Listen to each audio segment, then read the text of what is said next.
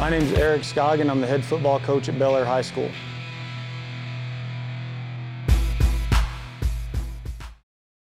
The goals for this upcoming season are rather simple, uh, and it's our goals every year just to be better than what we wore previously the year before, and then also to win a game a week.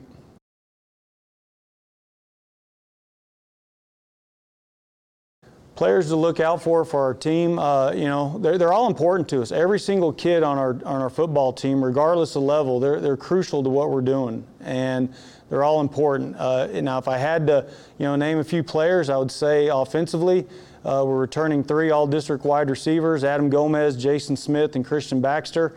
Uh, they're real important to what we do and how we do things on offense. Uh, Kenny Antuna, our right offensive tackle. Um, big old kid, about 6'3", 280, uh, two-time all-district lineman, counting on him to anchor our offensive line. And then we have two uh, outstanding young backs. We have Nick Chavadia and Jacob Holguin. Both of them are about 200-pound kids. And uh, along with our receivers and our backs, they're going to take a lot of pressure off our young quarterback. We're going to have, we're going into the season with a sophomore quarterback, and he had a heck of a spring and summer, so we're expecting big things from him. Defensively, uh, in the back end, Josh Salazar is a returning two-time All-District defensive back.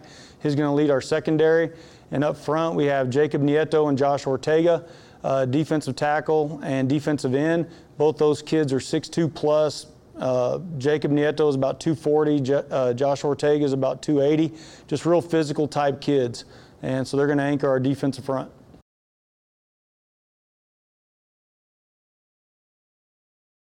Where we see ourselves at the end of the regular season well we see us you know we just want to be competitive every week and and you know our standard is to win our expectation is to win and so we see ourselves at the top.